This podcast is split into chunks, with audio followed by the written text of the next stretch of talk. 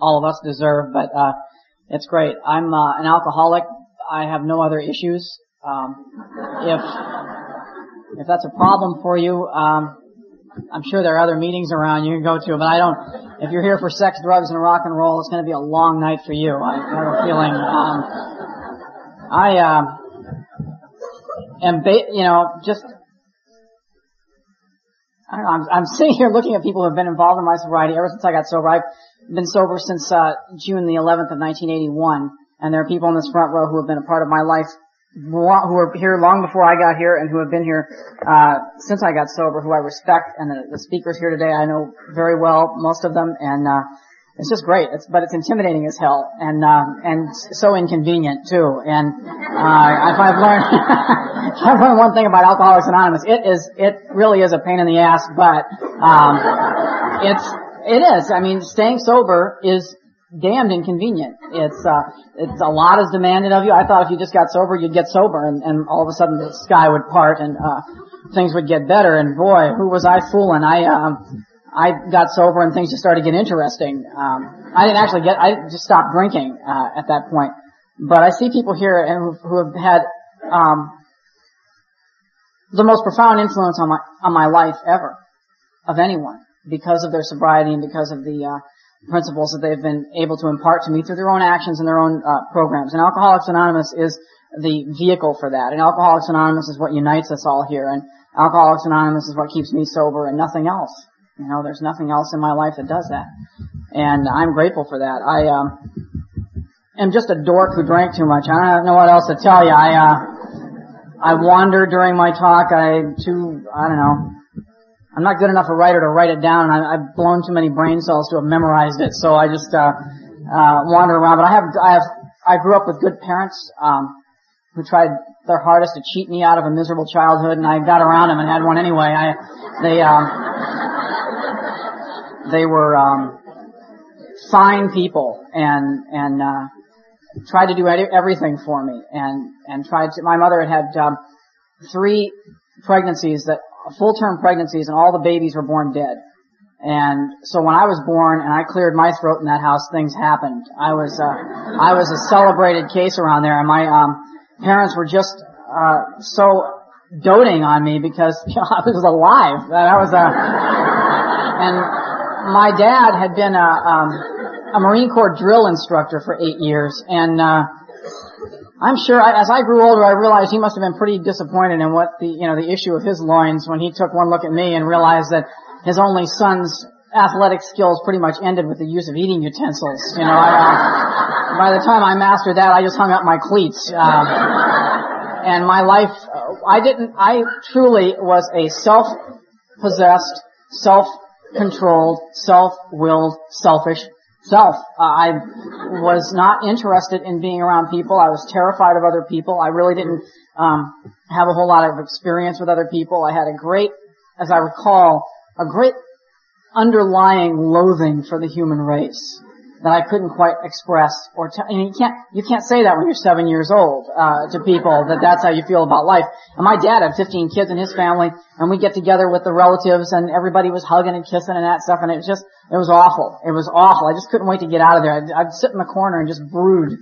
Uh, during family reunions and Christmas and all that stuff because it never was quite what I thought it was supposed to be. I always had a conception of how I thought things were supposed to be and had great expectations about my life and uh, the way things people, the way people were supposed to react and, uh, was always let down. And, and then I'd get angry and resentful toward them and never was conscious of it. I was never cognizant of all this stuff, but it was just happening. And, uh, I went through school with enormous amount of potential, which I'm proud to say I still retain most of tonight. Um, I've just been, I've been burdened with potential. I've been, um, heaped with potential that I choose not to use too quickly for fear of burning up, if you know what I mean. Uh, I've had high school counselors and priests and teachers call my parents into the office and say, Charles has potential. We just don't know why he doesn't do anything with it.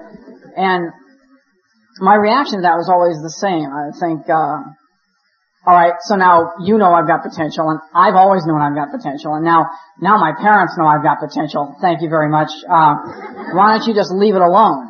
Um, I'll use it when I'm good and ready to use it, but I'm just not prepared to do it because you want me to. I'll do it soon enough. And when I do it, I suggest you put sunglasses on. Because I'm gonna blind your sorry butt when I use my potential. But till then, why don't you just go take your concern and go wipe it on somebody else because I'm not your pet poodle and I'm not going through the hoop. And if you were such hot stuff anyway, you wouldn't be a high school counselor now, would you? um, that was always my reaction. They never came out in quite so many words. I think I said something like, I'll try harder. But, uh, I felt, uh, I felt the same thing. You know, I just was, I don't suppose, I don't suppose there's anybody here who relates to that. I, um, walked around my entire life with every, every little human indignity that's heaped upon me because I was a weird kid and I, I realized that there was a sense of identity and weirdness and, uh, I had a lot of weird beliefs about things and weird attitudes toward other people and, and different kinds of people. And I always walked around with that smug sense of, you know, all the time. I never did that to anybody because if you do this to people, they don't like you. And that's another one of those contradictions I had was that I totally loathed the human race, but I wanted it to like me, you know, and, and approve of me, which creates a good deal of torque in your life, if you know what I mean. And, uh, and so I walked around with that, that metaphysical kind of one of these, but never doing it, but just thinking it, you know, and, uh, and had that, that arrogant kind of, uh, uh, chip on my shoulder, sort of the, a rebel, but I wouldn't tell anybody, you know, which was kind of defeats the whole purpose of being a rebel, I guess, but I, uh, um, some of you did that to people, and you know you're the you're the ones who did time. I uh, I escaped unscathed by jail time, but um, I just I was just a mess. I, I, inside, I was confused. I was angry. I was frustrated. I was resentful. I was always comparing the way I felt, as as Clancy will talk about, uh, the way I felt with the way other people seemed to look. And when he mentioned, when I heard him say that when I was newly sober, I thought, fine, you know, this is exactly my problem, and it's probably the problem of 95% of the human race except for one thing, and that is when I was 18 years old, I went to a party and I had a can of malt liquor, and it made me different.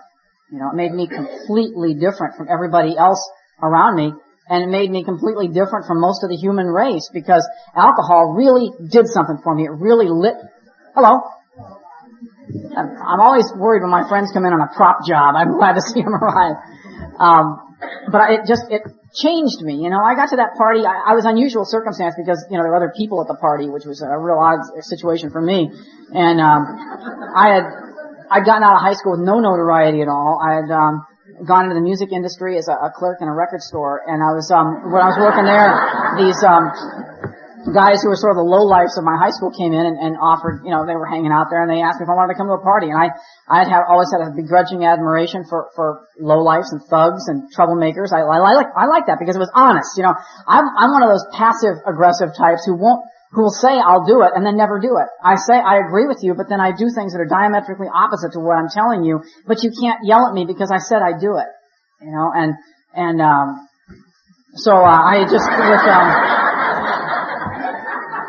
I went to this party and everybody else was drinking. I did, I'll tell you something. I am, I'm 46 years old. I grew up in the 60s. That was my, my developmental period.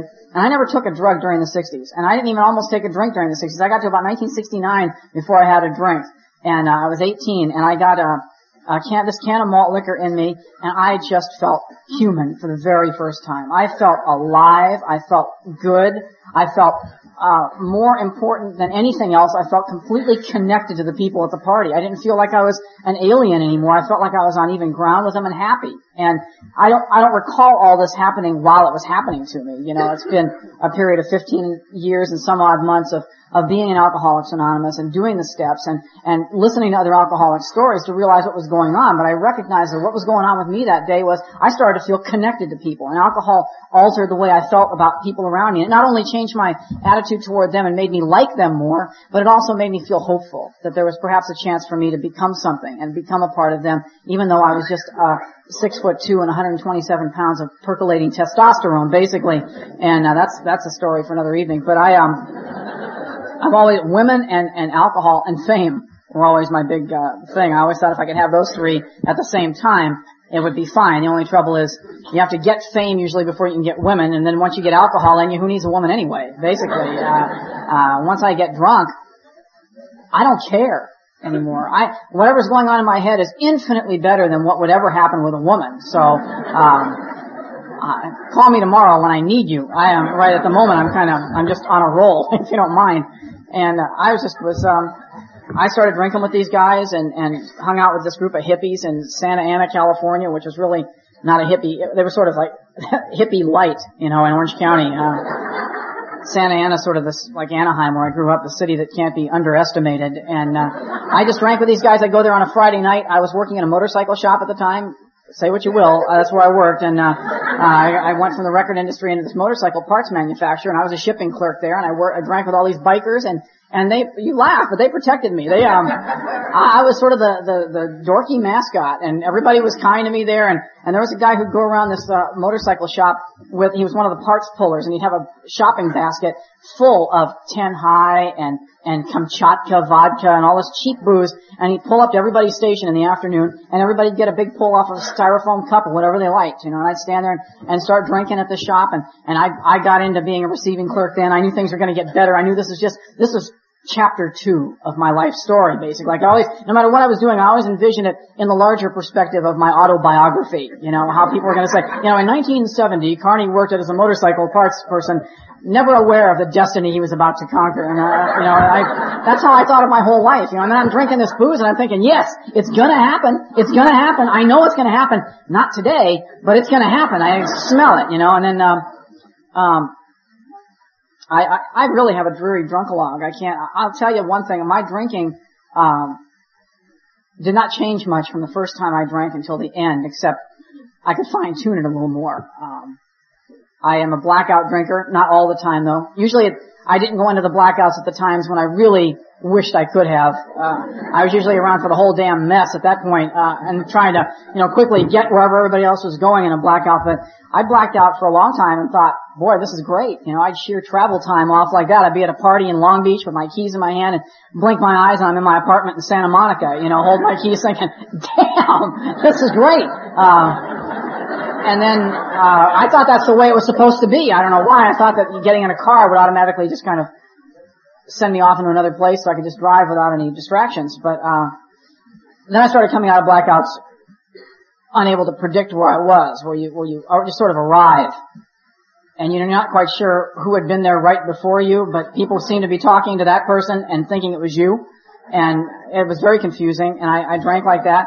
I'm not a, I never came out of a blackout, um, you know, with a hot tub full of hookers. Um, I heard a priest who said that one time, and again, my reaction was, "Wow, that's great, Father." Uh, I, I was imp- I was impressed, astonished. I heard a guy in my own group say he came out of a blackout coming back from the Bahamas with a pocket full of, of Mastercard receipts, and I thought, "That's great," because I came out of blackouts at the dry cleaners um, with this guy who was allegedly, from all accounts on the wall, he was the Martinizing king, and he was leaning over the counter saying, "Boxed or hangers," with that with that tone of voice that tells you it's probably better that you not say, could you run that past me again? I just got here myself. Um, I don't know why he was getting so testy, you know, I, uh, I'm bringing in business, but he, he said that, and I'm like any alcoholic, you know, I come out of a blackout, um, I don't come out, I don't know how, it's funny to think about it, how a non-alcoholic might come out of a blackout. I know my ex-wife was not an alcoholic, and uh, I couldn't imagine her coming out of a blackout except to see her waving her arms and screaming and calling 911 that something horrible had happened to her. You know, non-alcoholics I don't think handle it as well as we do, and we're the ones that are accused of not having any self-control. Oh, you alcoholics, you just your problem is you just don't have any willpower. I got willpower to burn, you know. Um, most alcoholics do. We don't come out of a blackout going, oh, oh God, what happened to me? Why am I here? And who are you? And where are my clothes? Not us. Um, I, uh, I come out of a blackout. Here's how I come out of a blackout, just like this.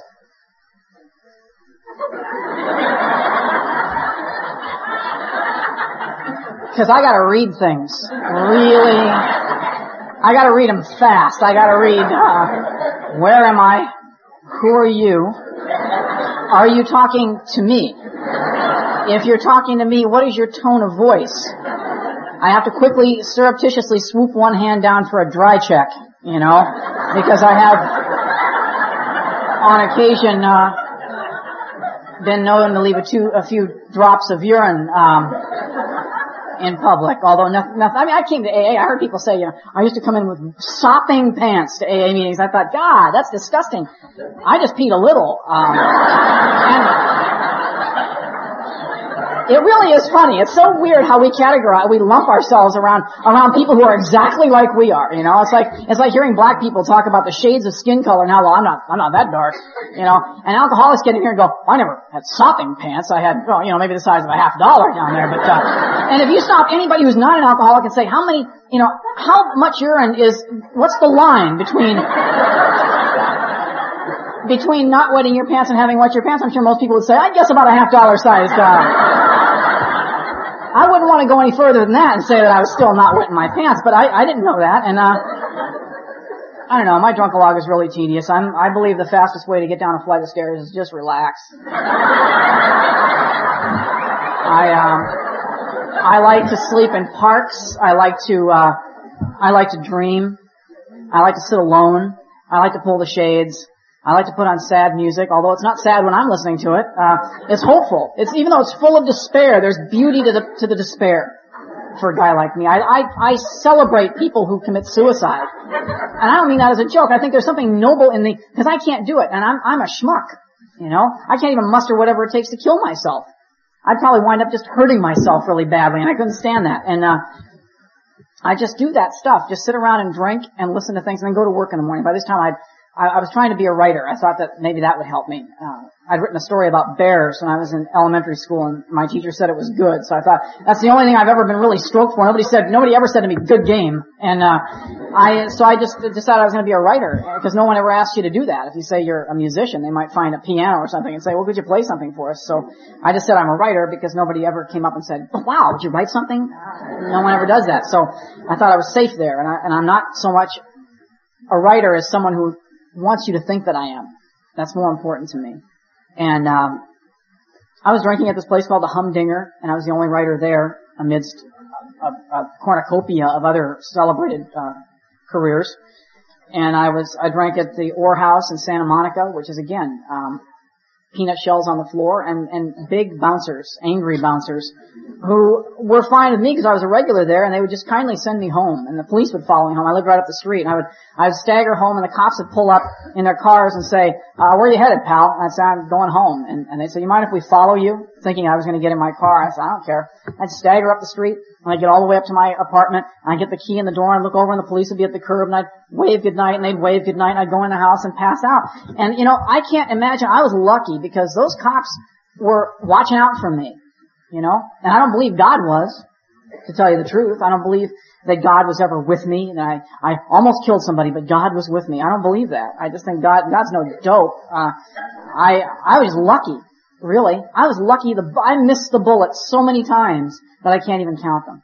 And yet I hear alcoholics in AA all the time come in here and talk about the horrors they went through, the accidents they caused, the people. I have a friend in, in Southern California who, um, you know, on her last drunk, she got drunk and stole her father's car and crossed the center divider and killed a man and got sober in prison.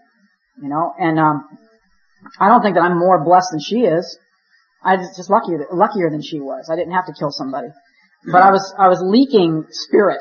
You know what I mean? I had I had sprung a a slow leak of my spirit that I could not stop at all, and I was not I was not wicked or evil or I didn't have any any kind of uh, uh, profile that would make me uh, stand out amongst other people. You know, I never came out of a blackout yelling to somebody, "Cover me, I'm going in." Uh, never ever had that happen. I just, uh, I was just pathetic, and I, I wanted, I wanted to be alone. I relished sitting alone, and yet I always had a yearning to be amongst people, a yearning to be somebody with people, amongst people, and never could figure out what to do or how to do that. I always wanted to have a career, but I never could figure out what to do. And so I, I was, uh, as I got into the publishing business, I was working as a receiving clerk at a bookstore, and um, at Santa Monica College, I was unloading trucks every day, and I was, it was a little stepping stone job till I got my writing career going. I was there for 12 years, but I, um, I, I just wanted, I was ready to just die in the back room of that bookstore. Truly. I was getting physically ill. I was getting I guess mentally ill. I don't like to even over dramatize it because my life was not compared to a lot of other people's suffering. I wouldn't cheapen their suffering by trying to make myself sound like uh, like I had some grand uh, Camille like surrender at the end. Uh, I didn't. I was just uh, woke up on the 11th of June of 1981 after my wife had filed for divorce after five years of a, of a terrible marriage on my part toward her. I was cruel. I was angry. I was vicious, and I would and I found out there are a lot of ways to to uh, injure a woman without ever laying a hand on her. And I did everything with her that way, and every time I did it, I felt guilty. I'd cut away my relationship with my mother. I'd never really developed a relationship with my dad before he died, and uh, he died while I was still drinking. And I, I had just basically cut away all the people in my life, and then got to feel like a victim because they weren't there. You know, we have an unusual way of, of flip-flopping reality, at least I do, so that I can shove people out of my life and then resent them for leaving me. And I did that with my ex-wife, I did that with my mom, I did that with everybody. And my mother, God love her, she would give me money over and over and over again to bail me out of things, and I would take it, and I uh, just pocket it, and then I would feel like she doesn't care about me. You know, she doesn't understand me either. Nobody understands me. I am, I'm far too complex for people to really understand. You know, and I go to, I went to therapy for two years at my wife's suggestion, and, um, that worked up to a point, up to a point where I was supposed to tell the truth. And, uh, you can't tell the truth. I don't believe that a, that a practicing alcoholic, and I don't believe many newcomer sober alcoholics are capable of being just completely honest with someone. And I had this therapist who was absolutely, she had integrity, she was compassionate, she was professional, she had only my best interests at heart, and she did everything she could, and, and she, and the thing that she kept saying to me was, you must tell the truth. And I would not cross the line to tell her that. I couldn't tell her, I didn't want her to not like me. That's a weird thing, but I just could not get her to not, I, I couldn't say something that might make her change her judgment of me. You know, so I would not tell her the truth. I certainly wasn't when I was married telling my wife the truth. You can't do that if you're a practicing alcoholic. You can't, um, you know, go go home and start drinking and sit there and have your wife come walking in the door at six o'clock when you've been there since four and have her say, "Hey, how you doing, honey? How was your day? Oh, it was great." The minute you left, I went down to Mac's liquor store, got a couple of bottles of uh, cheap champagne because I understand David Niven drinks that, and uh, I came home and had had a couple of bottles of champagne, and then I went down to the uh, Pussycat Theater to catch the noontime showing of Donkey Lunch. And then um, I, after that was over, I did something really disgusting in the car on the way home and I stopped at the liquor store and got a bottle of whiskey again, and I came back here and I, I felt so ashamed and so guilty and so lonely. I took a shower and, and tried to clean up and forget what had happened, what I was doing today, and I got drunk, and now you're home. How was your day? You know, you can't be honest with them. You can't be honest with your coworkers when they say, uh, how was your weekend? That just opens a whole Pandora's box. What do you say? Oh, it was great. Friday I got off work, went home and drank a quart of gin. Boy, did I get sick, but it wasn't too much to keep me from going down to the Oar house. But then they wouldn't let me in. They 86 me, so I went back up to my apartment. I smoked a big thing of hashish with my neighbor, started hallucinating like crazy, uh, wound up, I don't know how, standing up on the roof of my building yelling wiggle at the cars down below, um, with my friends trying to coax me down. The next day I went down to the Humdinger down in Orange County. I was going to visit my mom, but I stopped at the Humdinger for two beers. Two lousy beers. I didn't get out of there till three in the morning. Got over to my mom's house and she'd gone out of town, so I broke into her house, woke up the next morning wearing one of her nightgowns, and, um, felt like I wanted to blow my brains out. I was so hungover. So then I, I got out of there, went, I tried to clean up her apartment, get all the barf up from the cracks in the seat, and, uh, got, got out of there and went back home and started digging money out from between my seats at my car because it was getting to be dark and, uh, uh, I needed to get a bottle of port wine down at Mac's liquor store because uh, port has 19%. Of all the other fine vintages I was drinking were only 13%. And um, I, I get the, ch- the change out, and I go down and buy a bottle of port, and I come home, and I would sit in my apartment, and I would sit and watch the sun go down, and I feel like the loneliest human being on earth, and wish I could die. Just wish I could die. How was your weekend? that's a that's that's one for human services. They'll take it right there. Uh, waiter, check. Um, so on the 11th of June of 1981, I was living in my mom's house because I, my wife and I had split up, and she was living in the place where we were living, and um, I, I just had it, you know. I'd been on a meditation retreat, which was always, uh, I was always trying to find some spiritual connection. I was seeking something, but I never wanted to join anything. Uh, I went to the Moonies. I went to, I had dinner with the Moonies, hoping that they might have something. They scared the crap out of me. Um, uh, they wanted commitment in a big way. Um, I went to um, the. I just went to a whole bunch of different things, just trying to find some identity and trying to be somebody, and could not get any identity going at all. I couldn't figure out what the hell I was or what had happened to me. And I was 30 years old. I was um, sick. I was peeing blood. I was going to the hospital every so often to just get checked out. Um, about three in the morning, the emergency room, and have my friends call my friends and have them take me there. And um, I didn't know what was going wrong with me. You know, I tried drugs to extend my my uh, alcohol, the effects of alcohol and try to make it work a little differently. And drugs, uh, I had one. I only had one problem with drugs, and that was they made me loaded. You know, and I don't want to be loaded. I want to be right there on the money. That's where alcohol put me right in the moment on the money and raring to go. I don't want to be sitting around smoking pot listening to some Miles Davis album for about six hours and wind up in the kitchen eating mayonnaise at three in the morning. Uh, that's not my idea of a, of a big night. You know, I'm an alcoholic. Uh, I tried PCP to be social. Uh, that was not my drug of choice, as people say. I didn't like hallucinating. Uh, I realized only in sobriety that, you know, alcoholics don't have to induce psychosis like other people do. Um, I took speed for a while to extend my drinking hours and realized that all it did was allow me the the uh, the joy of my eyes trying to beat me into the next room. You know that feeling? Uh, Hurry, Charlie, let's go! And and, and uh, somebody clear their throat, and I'd leap for the chandelier at a certain point. Uh, I realized that wasn't working because I don't want, and I don't want to be mellow, and I don't want to be cool, and I don't want to take second all, and I don't want to sit around and nod. I don't want to do all that crap. I just want to be I want to live. You know what I mean? I want to live. I want to be alive. I want to grab life. I want to take the grapes of life and put them up against the roof of my mouth and crush them and suck the juice down. I want to take life and, and whip through it so fast that it just rip, burns the layers of skin off of me and leaves the raw nerve endings on the surface and I can just feel the pain and feel the burning and feel the sorrow and feel the experience and I can just sit down and write it all down for you and leave it behind as my gift. I just want to take life and jump on it and screw it and eat it and climb on it and do everything with it and and rip through it to the point where right at the peak of my powers, I go off like a meteor and just explode and shower the whole world in stars. You know? And, yeah. And I'm gonna do that all tomorrow. And that's how I got to the 11th of June of 1981. Um, and I got brought to an Alcoholics Anonymous meeting about four days later. I'd stopped drinking. I started becoming sober uh, physically sober, which was not a treat at the time. It wasn't, I wasn't as dramatic as a lot of people who are severe, but I'll tell you, I don't want to do that again. I don't want to be quaking in my boots every second of the day, or then when my boss sits me down and says, we need to talk about your performance at work, I would just put my head down and fall sound asleep at my desk, uh, in front of her. Uh, I would pull my car over on the way to work and weep because a seagull had flown by. Um, which is really, again, people, why are you late, Carney? Well, a seagull went by my car said to pull over. And it's not macho on the receiving dock, and um, your employees tend not to respect you at that point.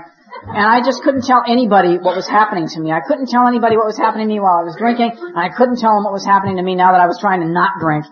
And I just sat there and trembled for four days until something miraculous happened. And I can't tell you, I think my, it's it's amazing. I, I hate to call it a miracle. I just think that I was maybe surrendered enough to do something because it could have easily passed me by. But my sister-in-law got out of a detox, and my brother-in-law, who was my wife's brother, um, died of alcoholism at 25. And Bob and I drank together, and we had a good time together. And uh, after our last time sitting around drinking together, he went off and, and went swimming in a lake up in uh, near Santa Barbara and drowned at 25 and everyone was shocked and dismayed at what happened to him because he was so young and such a uh, he had a child and everything that could go that could go well for his life seemed to be in his hands and he just blew it off and he was in trouble all of his life and and he was a terrible alcoholic and um so Bob's widow uh, was also an alcoholic and she I helped, I, I recommended they put her in a detox because I thought she really had a problem. This is while I'm, I'm standing there urinating blood in the morning, uh, saying, boy, Debbie is really terrible. You know, if you, if you can get her in a detox, please do.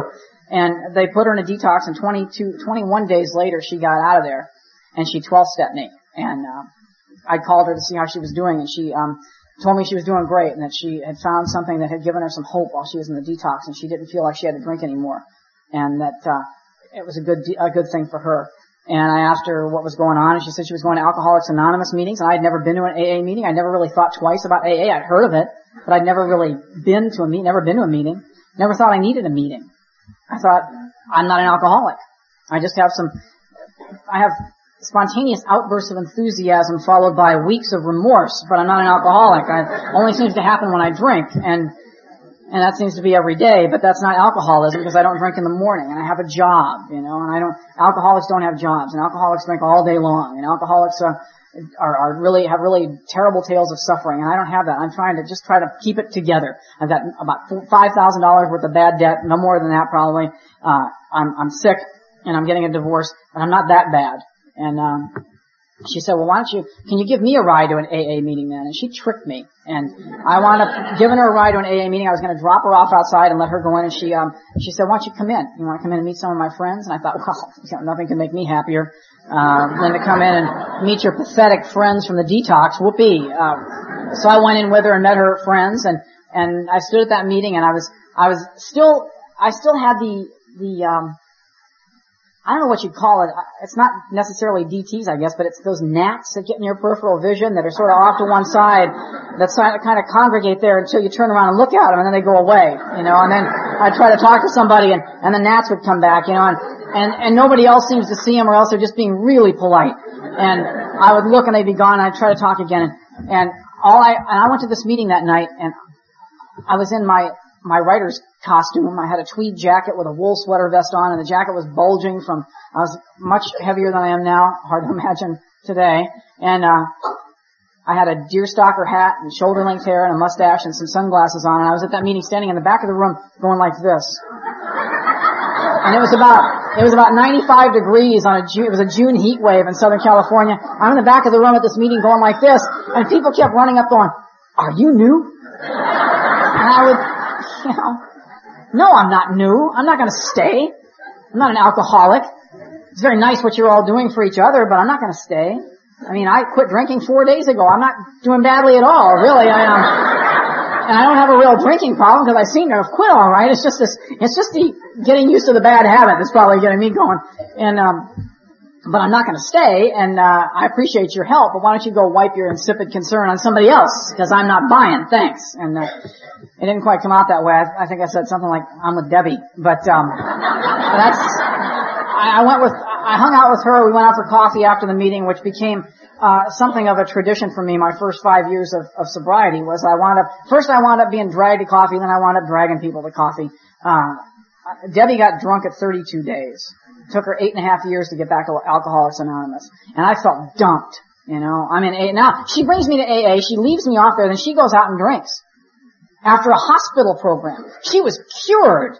And she went out and drank again. That's what my head told me. And then she dumps me in AA, and I don't even have the benefit of a hospital program.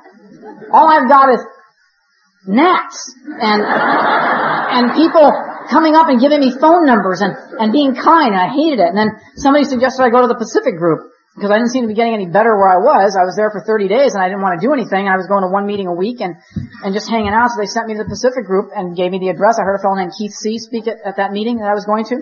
And Keith said, you gotta get to more meetings. Here, here's where the meeting is next Wednesday night. I'll look for you there. And I thought, oh great, you know. So I was working in Santa Monica and, and uh, living in Orange County and it was a 45 mile drive or 40 mile drive each direction. And so I would, I didn't want to get caught in traffic and I'd go to the bars after I got off work and sit there and drink 7 Up uh, till the meeting would start, you know. And then I went to the Pacific Group meeting that first night, and I sat there and I just, just felt so. I didn't know what the heck to do. I was completely beside myself with confusion and and felt so alien from everybody.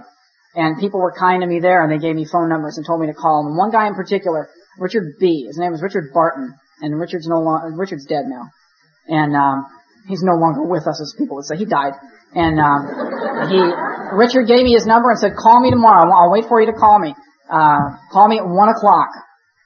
So I sat by the telephone till one o'clock, you know. And at one, when it went to one o'clock, I called Richard, and he forgot who I was. who are you again? I said, "The guy you gave me your card. You gave me your card last night." He said, "I gave my card to a lot of people. Um, I tell you to call me." I said, "Yeah."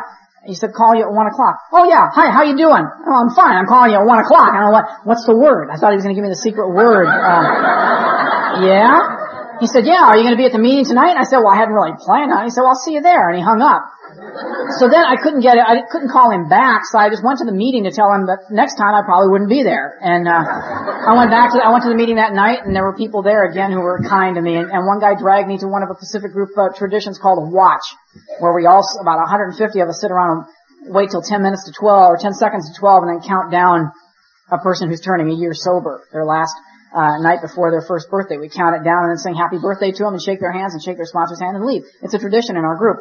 And everybody, they dragged me to this watch and I was amazed at what people were doing. And then they said, well, we'll see you tomorrow. And I thought, well, I couldn't tell them, well, no, you won't, because they'd been so nice, and I thought they'd throw me out if I didn't come back. So the next night I went to the men's stag meeting, and, and everybody was happy there, and they, you know, all the men, it was men, you know, men. And I, I was, embar- I couldn't be around guys. I just felt intimidated by them. And they were all, again, very nice, and I got a commitment there, and they kept bugging me to get a sponsor. And so I got a sponsor, just to shut them up. That's the only reason I got a sponsor. You don't have, sincerity is not a prerequisite for staying sober. I got news for you. Um, you just have to take the action. There's no sincerity attached to it.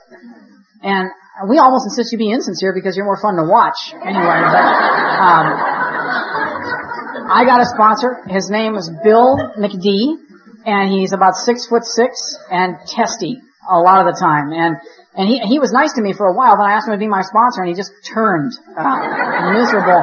And he sat me down at this uh, at this coffee shop, and he said, um, "Are you willing to do anything to stay sober?" And I said, "Yeah." And I, I meant it. And I was.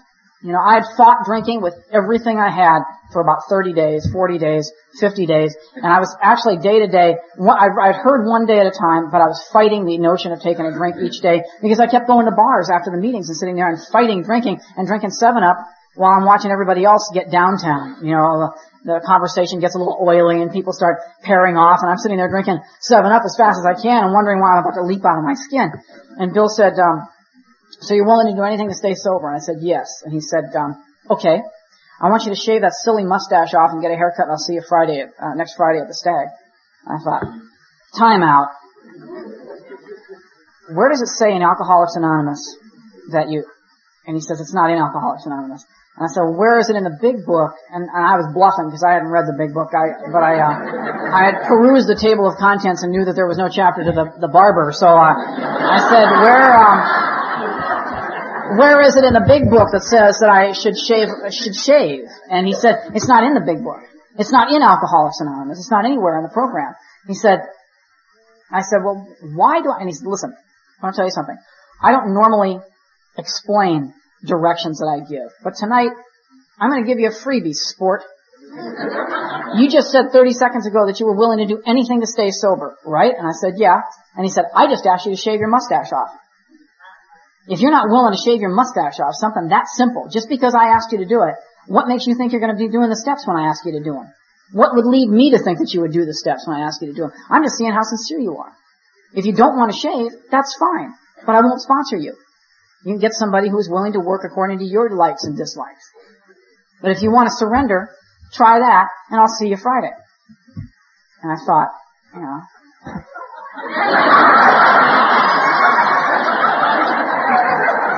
I couldn't get my hand up quite so fast. I think I said something like, okay. And, uh, I went, I went home and I sweated him a couple of nights. It was a Wednesday night that he did this. I, I thought I'd sweat him on Thursday and not shave. And, uh, then that Friday morning I got up and I went into the bathroom and I looked in the mirror and I thought, it, and it occurred to me, I didn't think it, it wasn't a rational thought. It was one of those occurrences that came to me that, just the same thing that told me to stop drinking. It said, um, if, if you fight one more thing, you aren't gonna make it.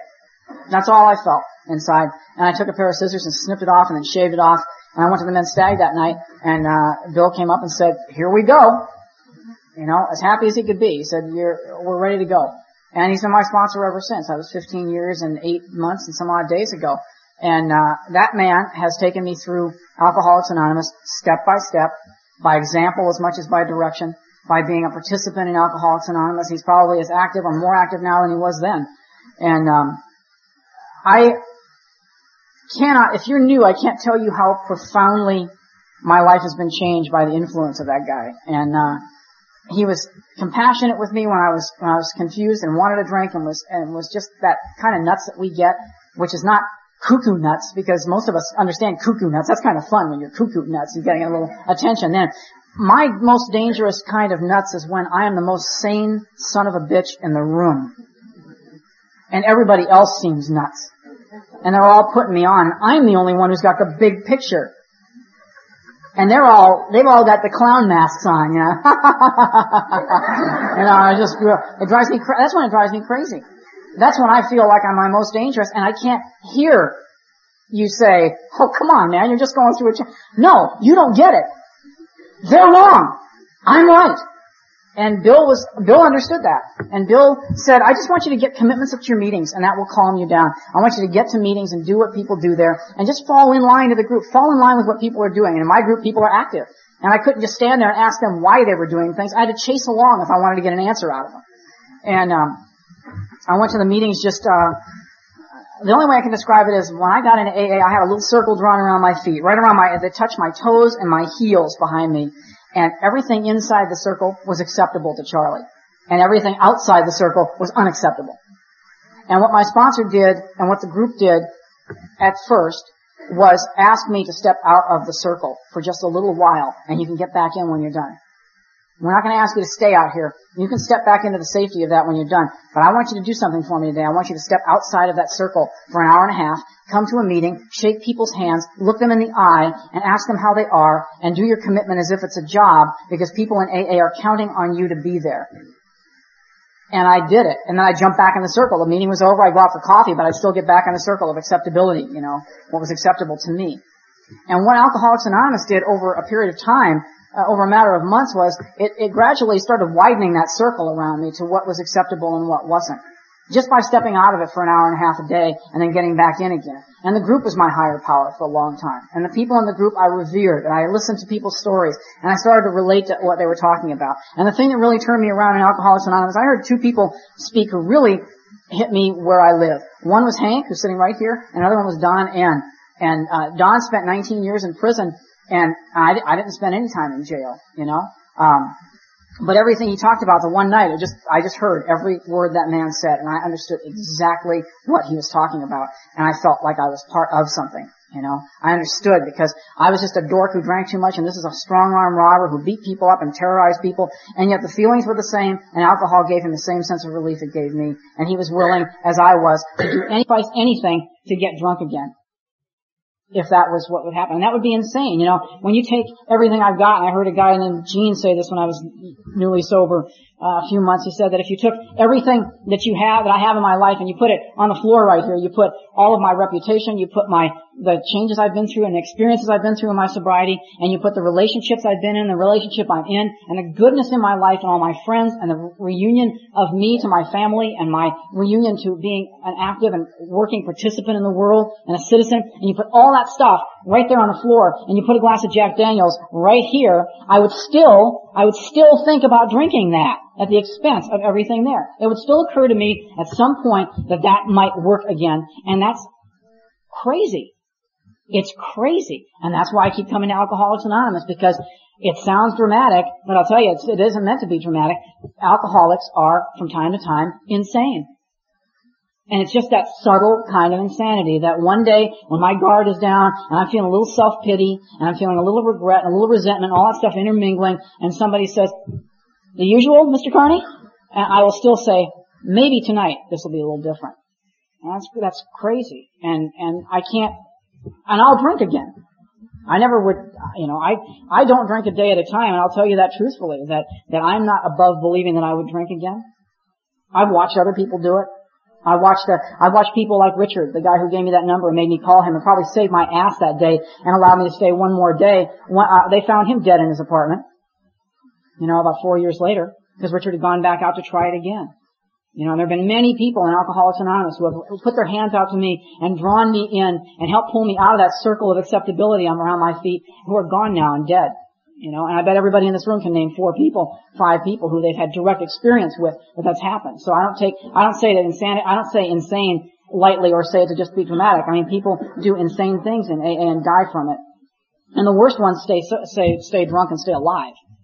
You know, I watched a guy named Bob L. who, uh, who uh, was sponsor, or he was roommate to the guy I was good friends with this a few years ago, and Bob had about eight years in sobriety, and he was one of those guys, when I was new, I looked up to him as being a real hardcore Alcoholics Anonymous guy, and he had, he had the grapevine in bound volumes in his apartment, and he had We Care on the wall, and he had all the slogans all over the wall, and the last time I saw Bob, I was stepping out of his apartment to pick this roommate up to go to a meeting, and Bob was drunk in his Barca lounger, trying to get his teeth out of a, his false teeth out of a glass of vodka by pouring the glass up and get the teeth to float into his mouth. You know, that's the last I saw that guy. I don't know if he's still alive or not, but uh, Uh, that was the most hideous thing I think I'd seen in a long time. Was just Bob sitting there trying to trying to drink the glass of vodka that his teeth had fallen into and get his teeth to come back into his mouth at the same time. Um, it's a good trick if you can do it, but uh, he didn't have an audience because we went to a meeting. But um, my life has been altered, you know. And my I at a year at two years sober, my sponsor got tired of hearing me whine about my job and suggested I go back to school. And I didn't want to go back to school because I hated school while I was in it. I graduated with a degree in journalism that was hard won because I could not stand to be in school. It was an ordeal. And, um, so I, I went back anyway because he told me to. And, um, I had to ask the gardener where to go to enroll for graduate school. I didn't know how to find my way around this campus and I felt humiliated. But I, I learned from people in Alcoholics Anonymous that you just ask, you just find your way and let other people be of service. So I went up to this gardener and he was happy enough to stop what he was doing and show me where to go to enroll in graduate school. And I got in there and another clerk was happy enough to show me how to get to the right office. And people started doing you know, it's, it's funny. We think that we're the only ones in the world who are doing God's will in AA. Uh, and there are people out there who are mowing lawns and fixing car engines and sweeping up in front of stores and doing all that stuff who are doing God's will just the same way all of us are, who are happy to pause in what they're doing and offer help to somebody who needs it just by the nature of themselves because they're not as selfish as I am. It's not a pain in the ass for them to stop, oh, stop sweeping and lead this dummy to graduate school so he can go be a big deal in the world, you know. Not this guy. This guy was really pleasant and he showed me where to go and get, and get the information I needed. And I applied and lo and behold I got accepted and I didn't have any money. But I've been going to, um, uh, what we call in our group finance class. And uh, an alcoholic who had been in financial trouble when he was newly sober was showing other newly sober alcoholics how to start paying their bills and balance a checkbook and be responsible. And it was like doing a ninth step. You know, he would sit there and watch me write my bills out and watch me put them in the correct envelopes for a change and uh, watch me mail, you know, put the stamp on. Now go out and mail them. You know, and and I did that for a year with this guy. And because of the effort I put into doing that, for some reason somebody gave me a loan to go to graduate school. And uh, I'm still paying for it today, actually, but um, it was that. That's what happened, and it's not a miracle. It's just meeting responsibility, you know. And and uh, I did that, and I didn't want to go back to grad school. I figured I was going to be the oldest guy in the graduate school, and I was. And uh, I, I was sitting in there with 22 year olds who were real active minds, and I thought I've blown. I can't memorize things, you know. I couldn't memorize poems.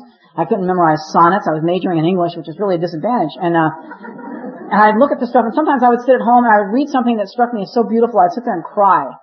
And I, it occurred to me after a while that I was starting to develop a love of learning that I had not learned on my own, but had learned in Alcoholics Anonymous by reading that book that I thought was so pedestrian when I got here, the big book of Alcoholics Anonymous with the illustrious jaywalker analogy in it, you know. I've been reading Shakespeare's sonnets and explicating them, and I get to the jaywalker thing, I'm supposed to be impressed with that, you know. And, um, G ma ain't it grand, the wind stopped blowing, or whatever that is, and, um,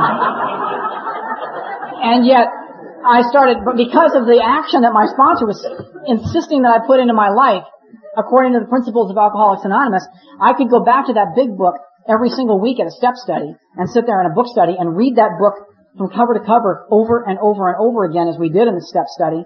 And I would start to realize that the big book turned out to be a touchstone for what my actions were in the world.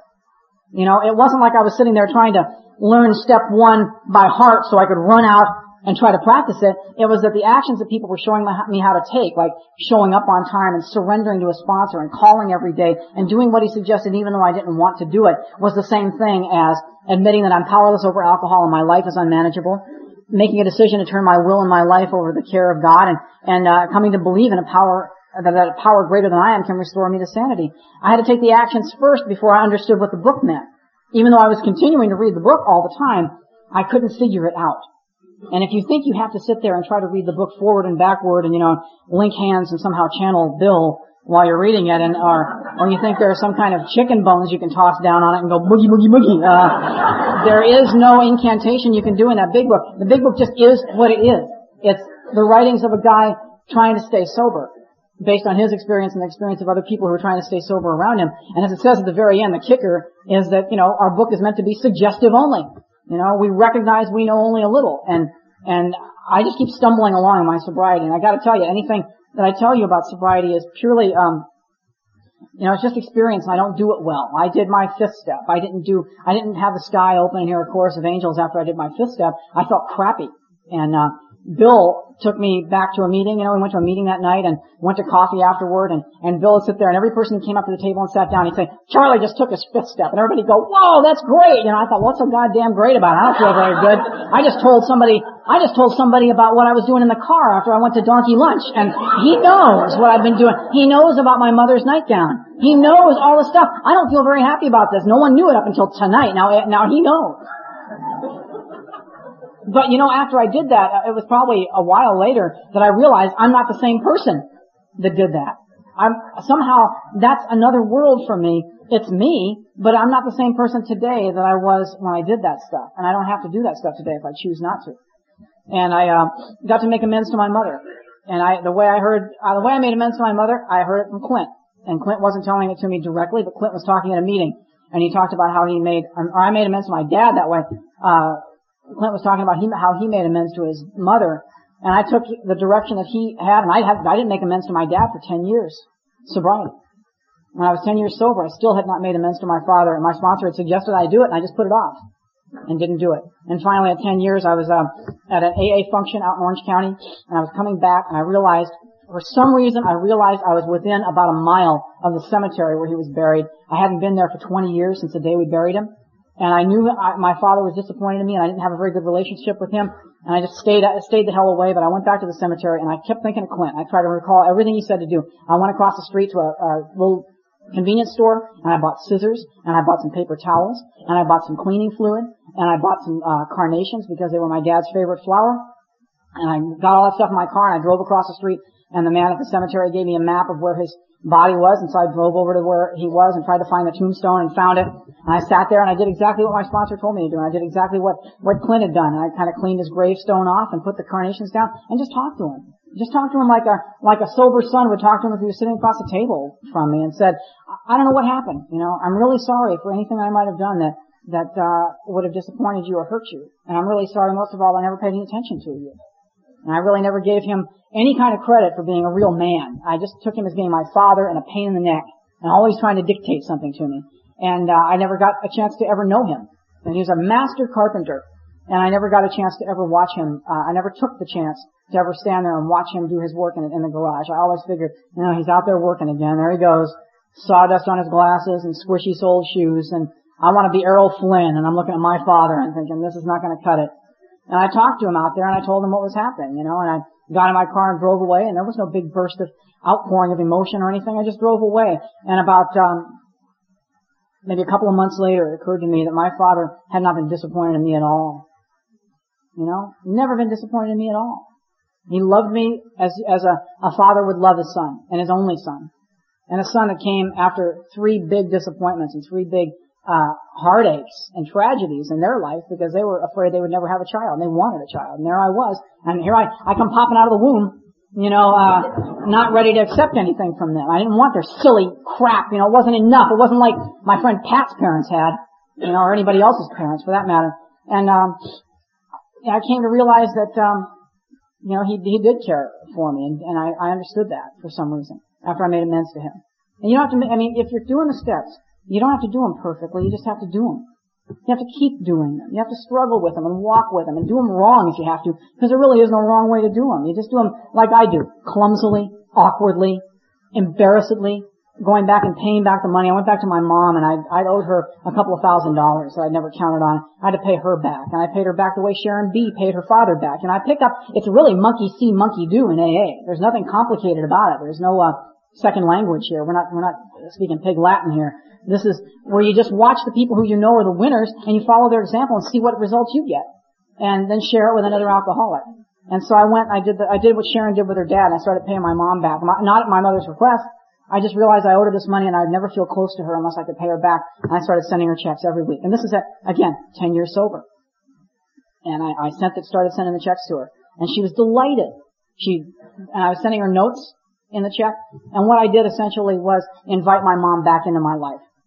You know, after we had had an estranged kind of relationship, and it's still not great today. I got to tell you, it's still a difficult time I have with her because we're so such we're such similar personalities that we try not to talk about anything that's happened since the Coolidge administration. But uh, uh, my mom and I try to we try to get along, you know, and she loves me today, and she and she is able to laugh about things that we would both just bristle at before. And um, I realized that by calling her when I go on trips like this, I always send her a postcard just to let her know where I am and what I'm doing. And she's been sick the last few months, and um, she's eight, she's going to be 84 in June, uh, the day before my AA birthday. And I'm just grateful that I've had these years to kind of try to be a son to her, so I don't. So in case anything does happen, she doesn't have to go thinking that I didn't care about it. That's what I'm mostly concerned about. It has very little to do with my feelings toward her because I'm willing to do this and happily willing to do this. Uh, I was told when I was new that uh, right around Thanksgiving time, my first year of sobriety, I asked my sponsor if I should go to our, our group function or spend it with my parents. My mom was remarried at the time. And uh, my sponsor said, you spend that time every Thanksgiving with your mother as long as she's alive because there's going to be a time when you would kill to have five minutes with that lady. And I want you to go down there every Thanksgiving and spend the time with her and miss the group because the group will be there for you, but your mom may not be. So you just keep going down there and celebrating Thanksgiving with them. And I did that. And I'm glad that I did. And, um, you know, I, I started teaching. I taught college first, and that the pain apparently wasn't enough, and I went into high school teaching. And um, I uh, taught high school for six years. Only I was going to give it three. I stayed for six, and through Alcoholics Anonymous, people learned how to handle how to teach kids who are, you know, 16 and 17 year olds. There are 40 of them in your classroom. The bell rings. They come into your class and sit down. The bell rings, and you have to work them into shape for 50 minutes. And just about the time you get them under control and listening, the bell rings. They leave and send a fresh batch in. You know, to, they were as unruly and rambunctious as ever. And I started to learn. I learned through AA that I can love these kids. You know, I don't mean I just love you kids. Tell them that. You might as well just give them the nails and say, go ahead, stick me to the wall. Um, they don't want to be loved. They want to be respected. They don't want to be loved. They want to be shown an example. They don't want to be loved. They want to be uh, treated fairly. And where did I learn all that? You know, I learned that by by working with alcoholics and Alcoholics Anonymous. If you can love a guy who comes in here with with uh, a 50 cent size stain of pee on his pants and an attitude, uh, you can handle a teenager anytime. They're wonderful, and, and they're they're eager, you know, and they need something. I, I was told by there are two nuns who got sober at the same time I did, which always gives me a little tingle of excitement, and um, having grown up Catholic. But I um, the, Sister Mary and Sister Sheila, I went to them because they're both in education at the time, and I said, what do I what do I do? I really don't know how to handle these kids. I didn't want to be a teacher anyway, except the damn sponsor told me to do it because the job came up, and I had to take opportunity as it was put in front of me, according to him. I know better, but I'll do what he says just to humor the poor rube. And um, and Bill said, just take it. It's an opportunity. So I did it, and I went to Sheila and Mary and said, what do I do? You know, they're, they're, it's hard to deal with teenagers, and I don't know what. I was never a teenager. I never dealt with kids. I never grew up with kids. I had friends around, you know, little friends every so often, but I didn't really hang out with kids, so I don't know really how to deal with them on that level. And uh, Mary and Sheila said, just treat them like newcomers. See how that works. Let them know that you've got something they want. Let them know that you care about them, and let them know that you respect them. But you only care about them as much as they care about what you're doing.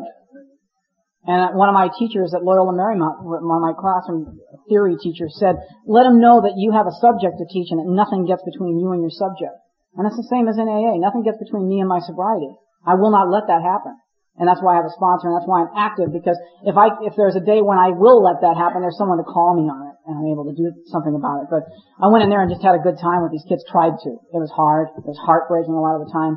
But I'll tell you something. I learned everything about loving other people in, in that experience. I learned so much about being able to give love without ask, without anything in return. I didn't want their return love. I just felt what people had taught me in here because I learned in AA that love is not an emotion at all. And I learned through my experience that it's just something you do.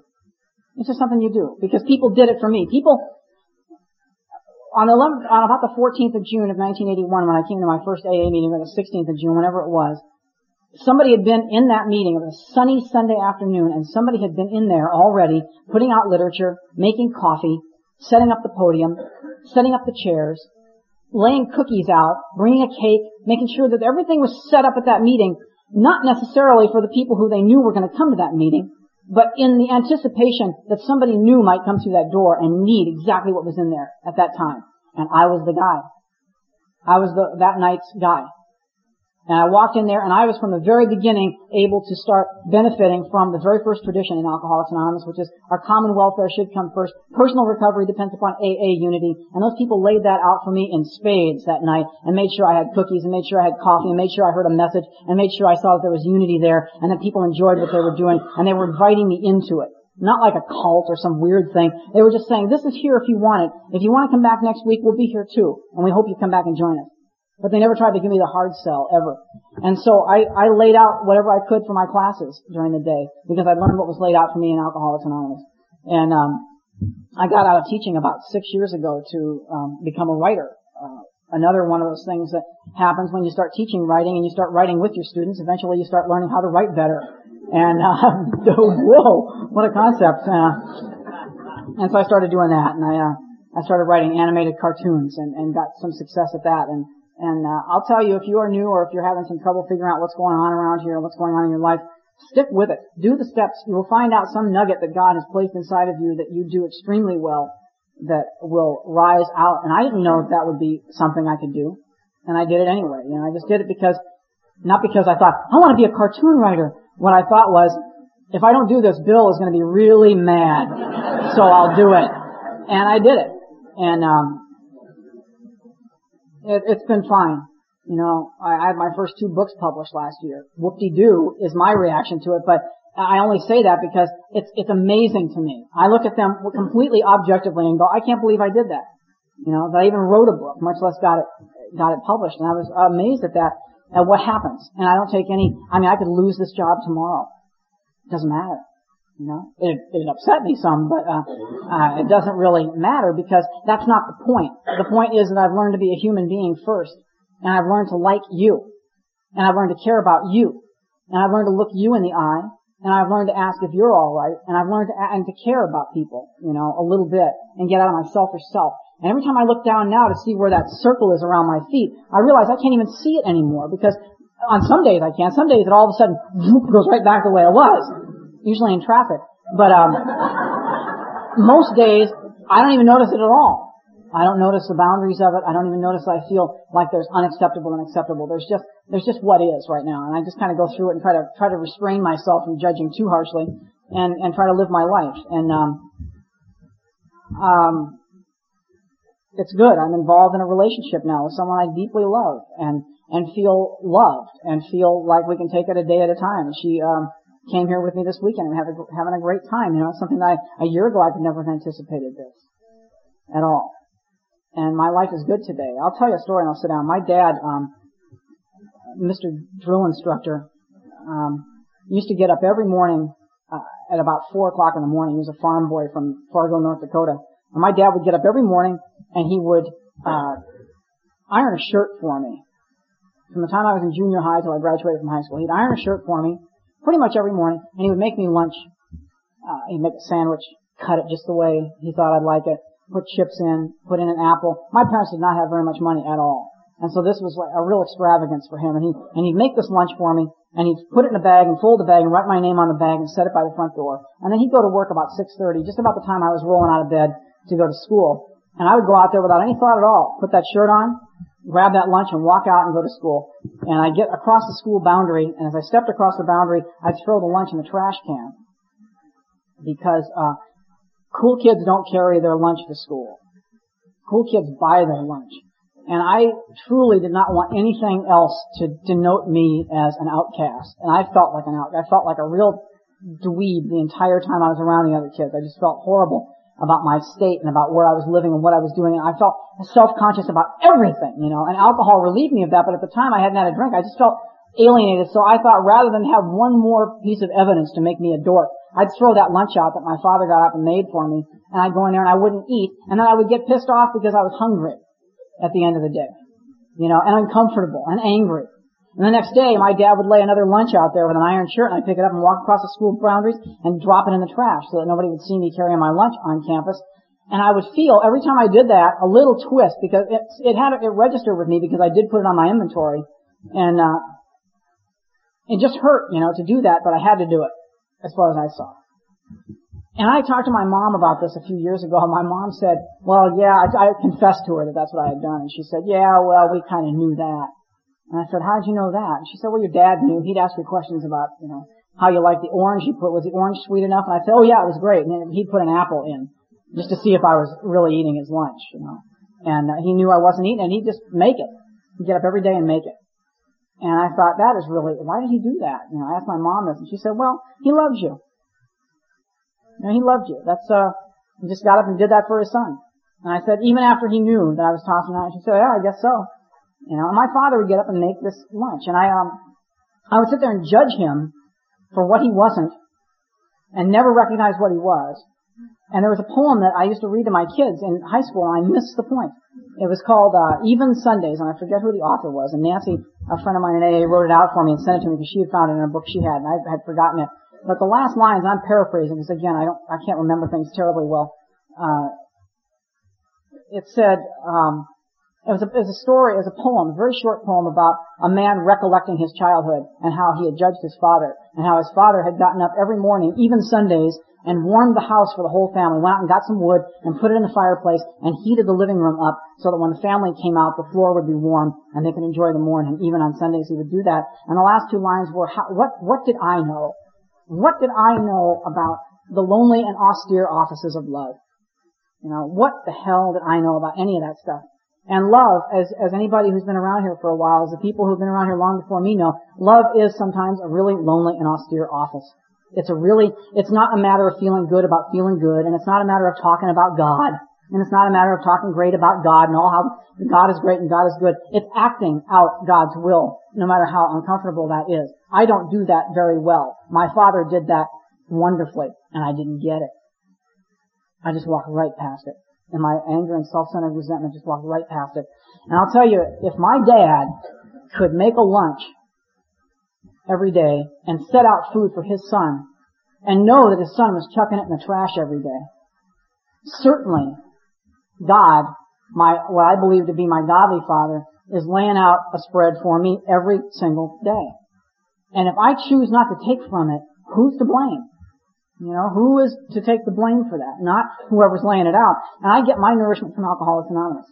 I get my nourishment from my involvement in AA, from the big book, from the people in AA, from the fellowship, and from taking it out of here and walking outside and trying to practice it the best I can without getting credit for being a member of Alcoholics Anonymous, which is the anonymous part for those who forget that. And um, I don't ask for credit for that. I just enjoy doing it because it makes me feel better. It makes me like you more. It makes my life more comfortable and it makes it easier for me to live. I would never have known that. You know, how could I know? I was so busy staring at myself. So I come to Alcoholics Anonymous.